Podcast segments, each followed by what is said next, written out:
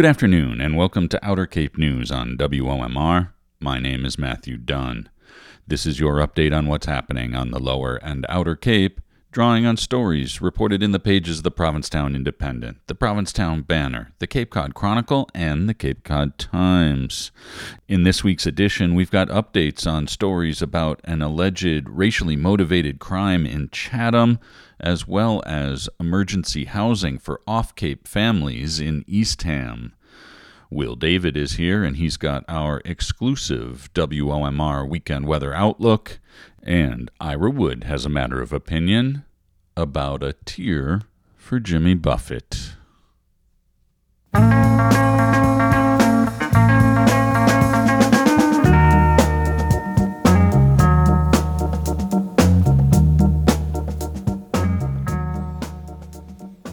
An alleged racially motivated incident in Chatham in July that led to the indictment last week of a teen for attempted murder has elicited strong response from local officials. A 14 year old male was indicted by a Barnstable County grand jury August 31st on charges of attempted murder and assault with a dangerous weapon.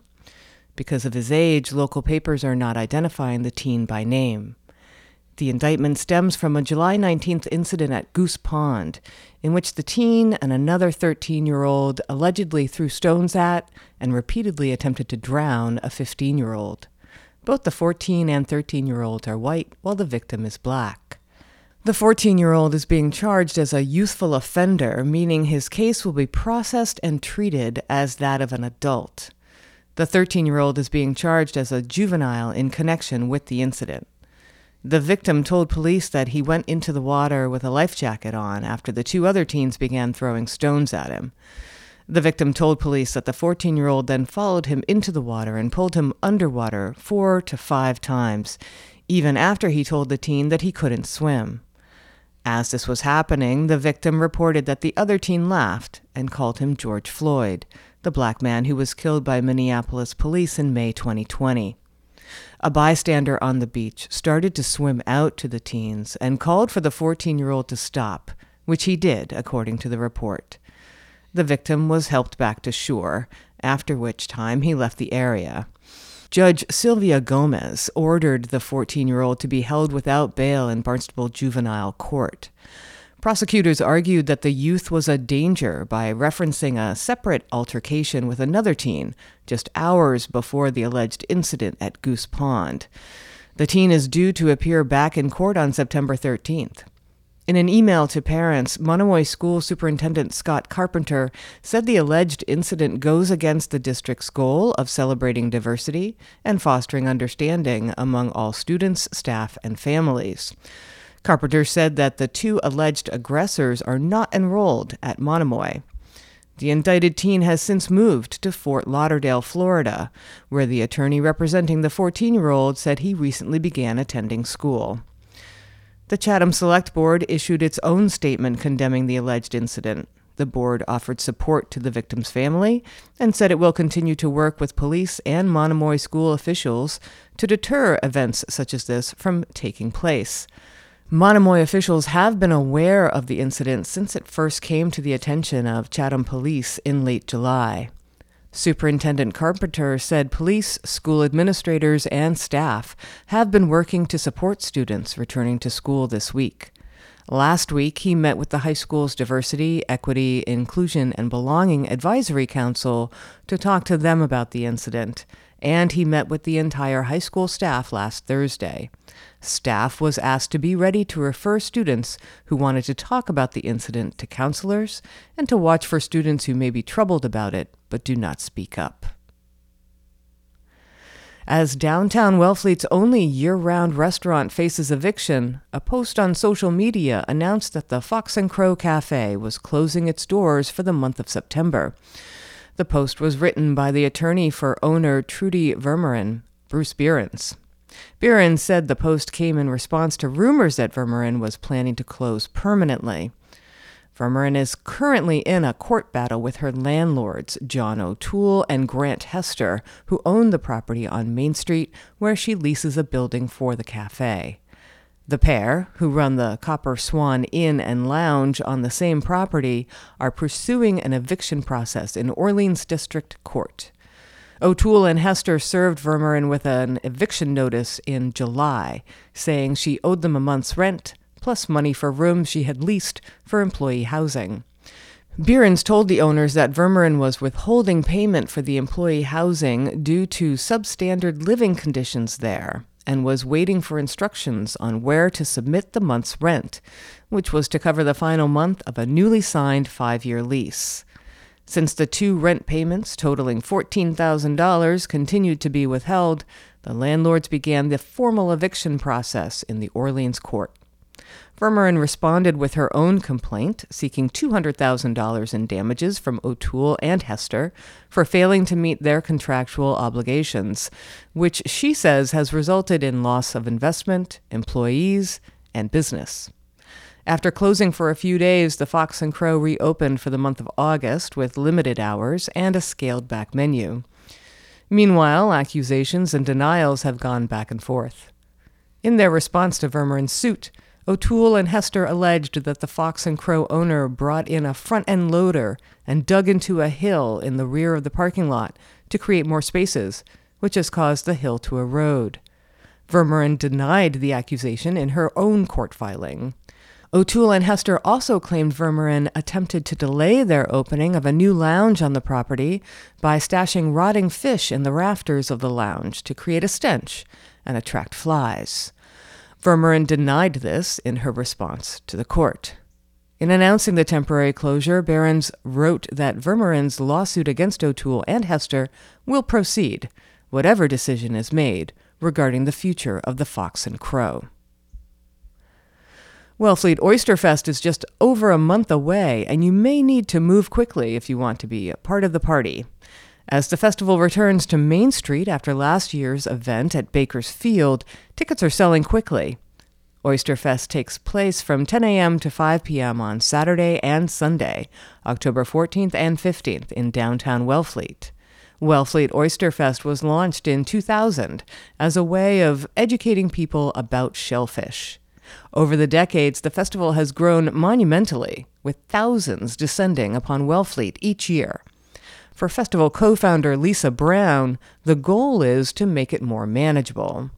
Brown said organizers saw the event get a little too big and very unwieldy. The commitment now is trying to limit it. Although the fest brings millions of dollars into the area for local businesses, there's a warning flag when a bunch of townspeople leave town because the party gets out of hand. As a result, daily capacity for the festival has been capped at 11,000 people per day. In order to make the festival more accessible to locals, Sunday's admission fee is waived for residents. Two tickets are available per household. On Saturday, the famous Shuck Off will take place. Contestants will be competing to win cash prizes and the chance to compete in Galway, Ireland, in the International Shuck Off, hosted by the Guinness Book of World Records. Registration closes on October 1st. For the first time at Oysterfest, a shucking tent will be set up on the town hall lawn to teach festival goers how to shuck. In addition to oyster slurping and shucking, over 50 arts and crafts vendors will be at the festival. Local bands will provide live entertainment, and kids can enjoy activities in the kids' area. Free parking will be available on all of Wellfleet's ocean beaches, and free shuttles will be taking people to the festival. For tickets and information, you can visit wellfleetspat.org. For Outer Cape News, this is Beth Dunn.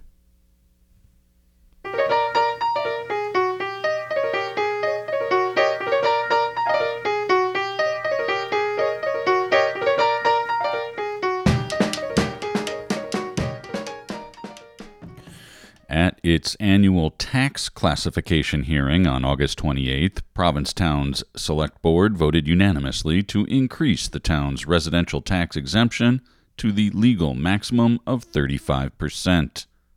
The residential exemption had previously been set at 25% of the assessed value of the average residential property in town. That average is currently just over $1 million.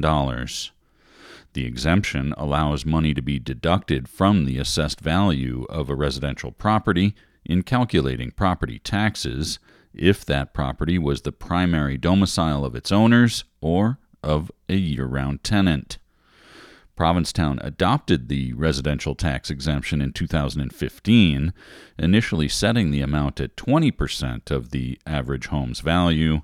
The Select Board increased the exemption to 25% in 2017, and the town received permission from the state legislature in 2019 to extend the exemption to year round rental properties. Citing a desire to encourage year round rentals, the Select Board voted last week to increase the amount of the exemption to the maximum allowed by state law 35% of the average assessed residential value. For the current fiscal year, the deduction is worth just over $2,000 at the current tax rate.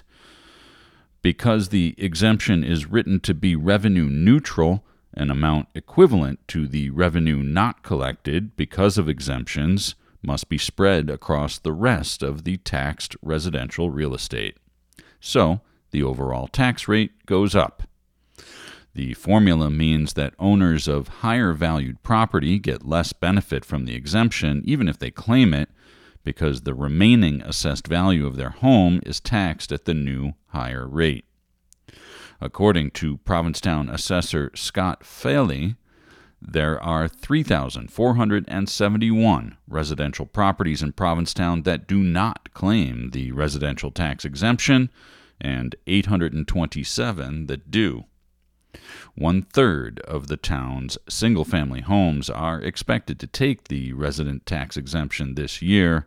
Only 15% of the town's residential condominiums are expected to qualify, either because they are not their owner's primary homes or because they're not rented out year round. Although there was some discussion among Select Board members whether to raise the rate to 30 or 35 percent, the vote to raise the exemption to 35% was unanimous. For nine days at the end of August, after Governor Maura Healey declared a state of emergency because of a shortage of shelters for unhoused families, six families were placed by the state in an Eastham motel. The families arrived at the Ocean Park Inn on August 21st and left on August 29th after the State Executive Office of Housing and Livable Communities realized that the Outer Cape posed too many challenges for the families. The families were part of the State Emergency Shelter Assistance Program, which ensures shelter for eligible families under the state's right to shelter law. The steady influx of asylum seekers entering Massachusetts and the end of COVID era food and housing security programs has pushed existing emergency shelters beyond capacity, and the state has been forced to adopt stopgap measures. In a letter to U.S. Secretary of Homeland Security Alejandro Mayorkas, Healey called on the federal government to expedite work authorizations for migrants and to increase funding for providing shelter to families. The number of individuals in shelters across Massachusetts has increased by 80% from last year. In the past few months, the state has housed more than 1,800 families in hotels and motels. State Senator Julian Cyr told the Provincetown Independent that the situation in Eastham was the first example of this coming to the Outer Cape. According to Cyr, four of the families placed at the Ocean Park Inn were Massachusetts residents. Most were from the Boston area, but some were from as far away as Springfield. Two families were originally from Haiti. Together, the group comprised 35 people. There was little time for the town and the Outer Cape's food and social services organizations to prepare to help. For the first 24 hours the families were in town, nobody was informed that they were here. Eastham Town Administrator Jackie Beebe said she received a call from the governor's office on the day after the families arrived. The location of the inn on Route 6, a four lane highway with no sidewalks, posed serious problems for the families. According to Katie Wibby of the Lower Cape Outreach Council, which helped provide essential services to the families, only one family had a vehicle, and the rest soon learned that public transportation out here is quite limited. The town, along with the Lower Cape Outreach Council and several other local organizations and businesses, rallied to help feed the families and provide other basic services. The following Monday, August 28th, the town received word that the state had located rooms closer to the family's various home bases, and they left Eastham the next day. While Eastham is the farthest down Cape the state has found temporary lodging for families, it's not the only town on Cape Cod that has received a call from Governor Healey's office. The state was planning to place up to 100 families at the Yarmouth Resort before Healy placed a temporary hold on the motel to examine code related issues. The motel, which rents out a portion of its units to year round tenants, is under notice for alleged zoning violations and a lack of certificates of occupancy. It's unclear whether the state is planning to place more families on the Outer Cape. According to sources contacted by The Independent, state officials soon realized after placing the six families in Eastham that the Outer Cape's infrastructure presents problems of access to those who are housing insecure. But Eastham Director of Health and Environment Hilary Greenberg Lemos told the Board of Health during its August 31st meeting that if more people come, the town is ready to assist in whatever capacity they need.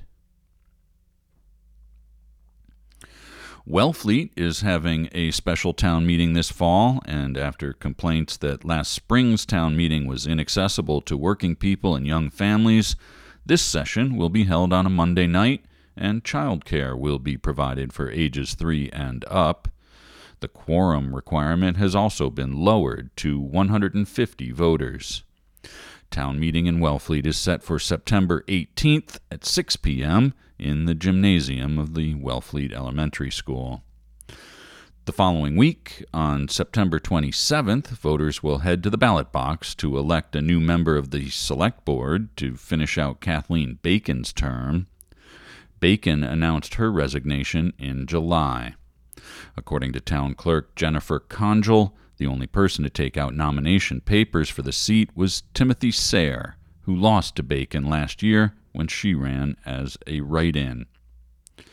Along with 10 bylaw amendments, voters will be asked to approve $2.7 million in Prop 2.5 overrides to fund a town planner position and a wastewater treatment facility at the Lawrence Hill housing development. The wastewater facility will serve the new housing, as well as the Wellfleet Elementary School, the police station, and the fire station. Surrounding properties will also be hooked up to the system as part of the town's targeted watershed management plan to cut nitrogen loading in Wellfleet's embayments. An override would fund a town planner's job at Town Hall. Wellfleet is currently one of the only Cape Cod communities without one. The town planner would support the building commissioner and zoning board of appeals in enforcing zoning regulations, as well as assisting in developing bylaws. Planning is currently assigned to the assistant town administrator, a position that is overburdened, according to the warrant. The assistant town administrator job is currently being filled on an interim basis by David Colton after Rebecca Ruffley resigned at the end of June. Select Board member Ryan Curley told the Maurice's Campground Committee in July that the town planner would help perform the duties that would have been assigned to the housing coordinator, a new position defeated at the annual town election by 17 votes. Both the town planner position and the Lawrence Hill wastewater treatment funding will require a two thirds majority at town meeting and a majority vote at the special town election on September 27th. The town of Dennis has started a child care subsidy program to help residents attend a state licensed children's program. Applications are now open.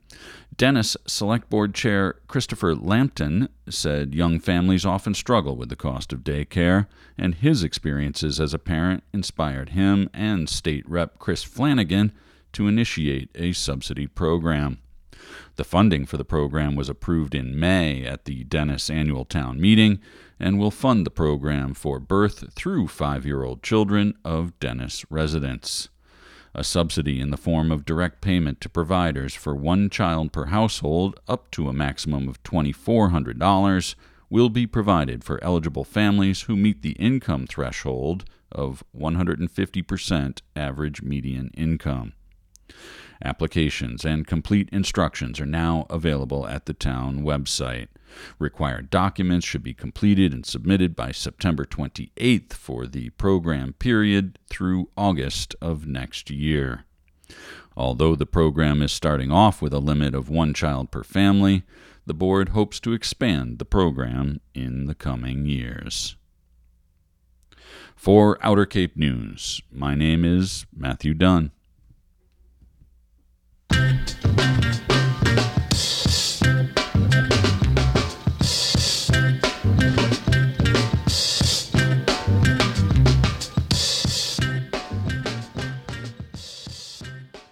This is meteorologist Will David with your weekly weather watch and temperature trend for the Outer Cape. Our stretch of stellar summer weather will come to an end as a trough of low pressure and a front over the eastern Great Lakes slowly heads this way. Ahead of the front, unseasonably warm, humid weather will continue. It'll take most of the weekend for that front to clear the coast as a strong Bermuda high fights back and blocks its eastward progress. This unsettled pattern will continue into next week as several disturbances slide eastward across the Outer Cape, producing periods of showers and thunderstorms. The timing of these disturbances will determine which days of the week have the best chances of rain, but it's best to prepare for at least a chance of showers each day. In the longer term, this weather pattern will play a big part in the eventual steering and path of Cat 4 Hurricane Lee. More on that shortly. Elsewhere across the nation, the trough and attending cold front is bringing welcomed relief from the stifling and record shattering heat that gripped much of the central U.S. earlier in the week.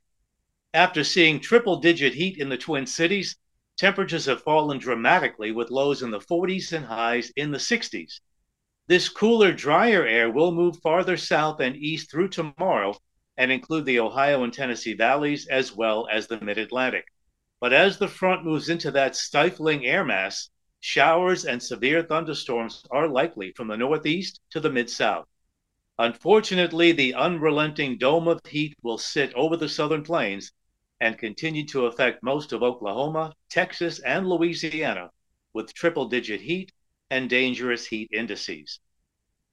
And finally, Hurricane Lee is now a Cat 4 storm. As I've said countless times, hurricanes, no matter how intense, do not necessarily steer themselves. They are steered by an ever evolving upper level pattern. If the pattern is straightforward, the hurricane's future is easier to predict. Conversely, if the pattern is chaotic and convoluted, the hurricane's path will be erratic and harder to predict. The two main players next week are high pressure over the Atlantic and the trough of low pressure over the Great Lakes. And with these two players come three possibilities. Number one, the trough deflects Lee away from the East Coast. Number two, the trough bypasses the hurricane and high pressure over the Atlantic steers the hurricane back toward the East Coast, making landfall. And number three, the trough doesn't deflect the hurricane out to sea, but works in tandem with that high over the Atlantic, creating a channel or pathway for the storm to get very close to the coast. And yet another fly in the ointment is newly formed Margot. If the two storms get close enough to each other, they could affect each other's motion, also known as the Fujiwara effect. This afternoon, all possibilities are on the table. The hurricane will gradually weaken as it moves into cooler waters, but it's also forecast to grow in size and remain a formidable storm. so please continue to monitor all future updates over the next five to seven days. Now, my exclusive WOMR weekend weather forecast for the Outer Cape. This afternoon, partly sunny, very warm and humid, highs around 85. Tonight, mostly cloudy and muggy with areas of fog, lows around 72.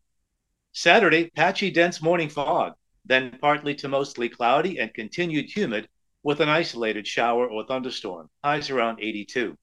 Sunday, mostly cloudy and humid with a better chance of showers and thunderstorms, highs 75 to 80. As always, stay safe and informed by keeping an eye to the sky and an ear to the radio. Have a wonderful weekend, everybody. I'm Weather Will.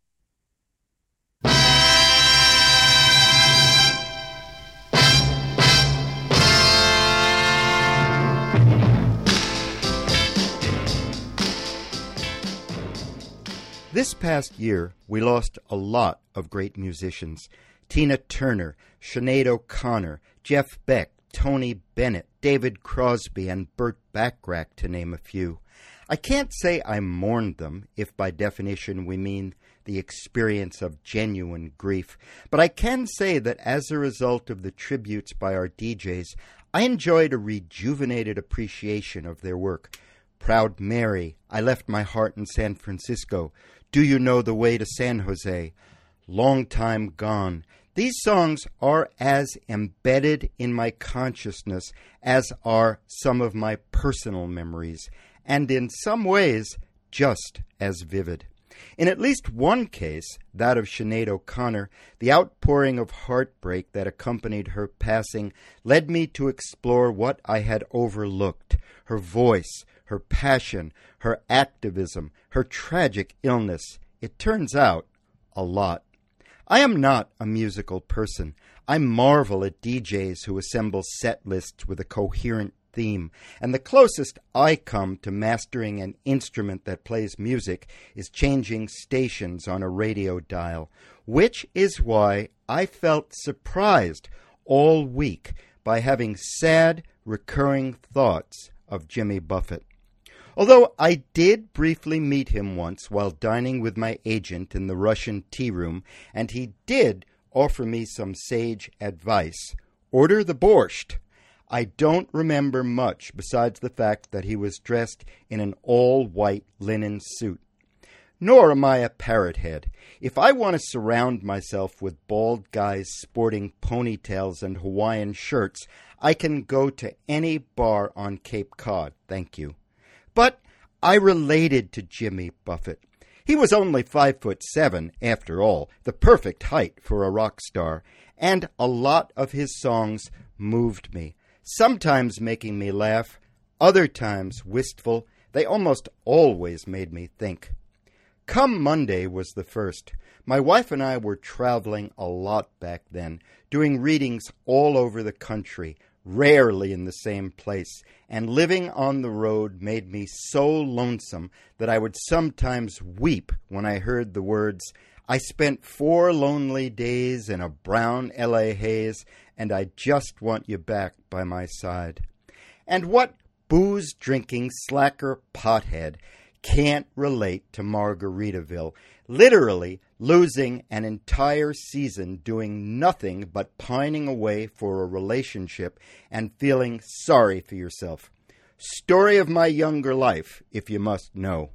And Cheeseburger in Paradise, I tell you honestly that, like many of us, I've eaten in fancy restaurants all over the world, and my wife is an accomplished cook. But if I'm ever seriously asked what I want from my last meal, well, I like mine with lettuce and tomatoes, Heinz 57 and French fried potatoes. Another thing I admire was his business acumen. As a liberal Democrat who campaigned against Ron DeSantis and Donald Trump in Florida, he was my kind of billionaire. Apparently, only about 5% of his money came from his music, however. The rest from licensing the names of his songs to restaurants and casinos, as well as beer, boats, salsa, tortillas, hummus dip, tequila, and even blenders.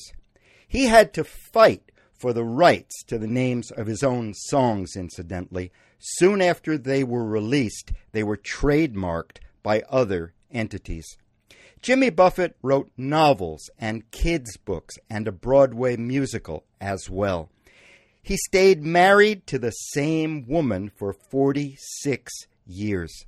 The Washington Post even dubs him the official male baby boomer style influencer and says that he invented the dad look faded t shirt, shorts to the knee, baseball cap, sunglasses on a croaky, and flip flops. Before Jimmy Buffett, middle aged men wore crotch hugging gym shorts and tube socks to the knee. For that alone, we owe him a debt. Mostly, I love Jimmy Buffett for his attitude, his humor, and the inclusive irony in his smile that always reminded us, with all of our running and all of our cunning, if we couldn't laugh, we would all go insane. I'm Ira Wood, and that's my opinion.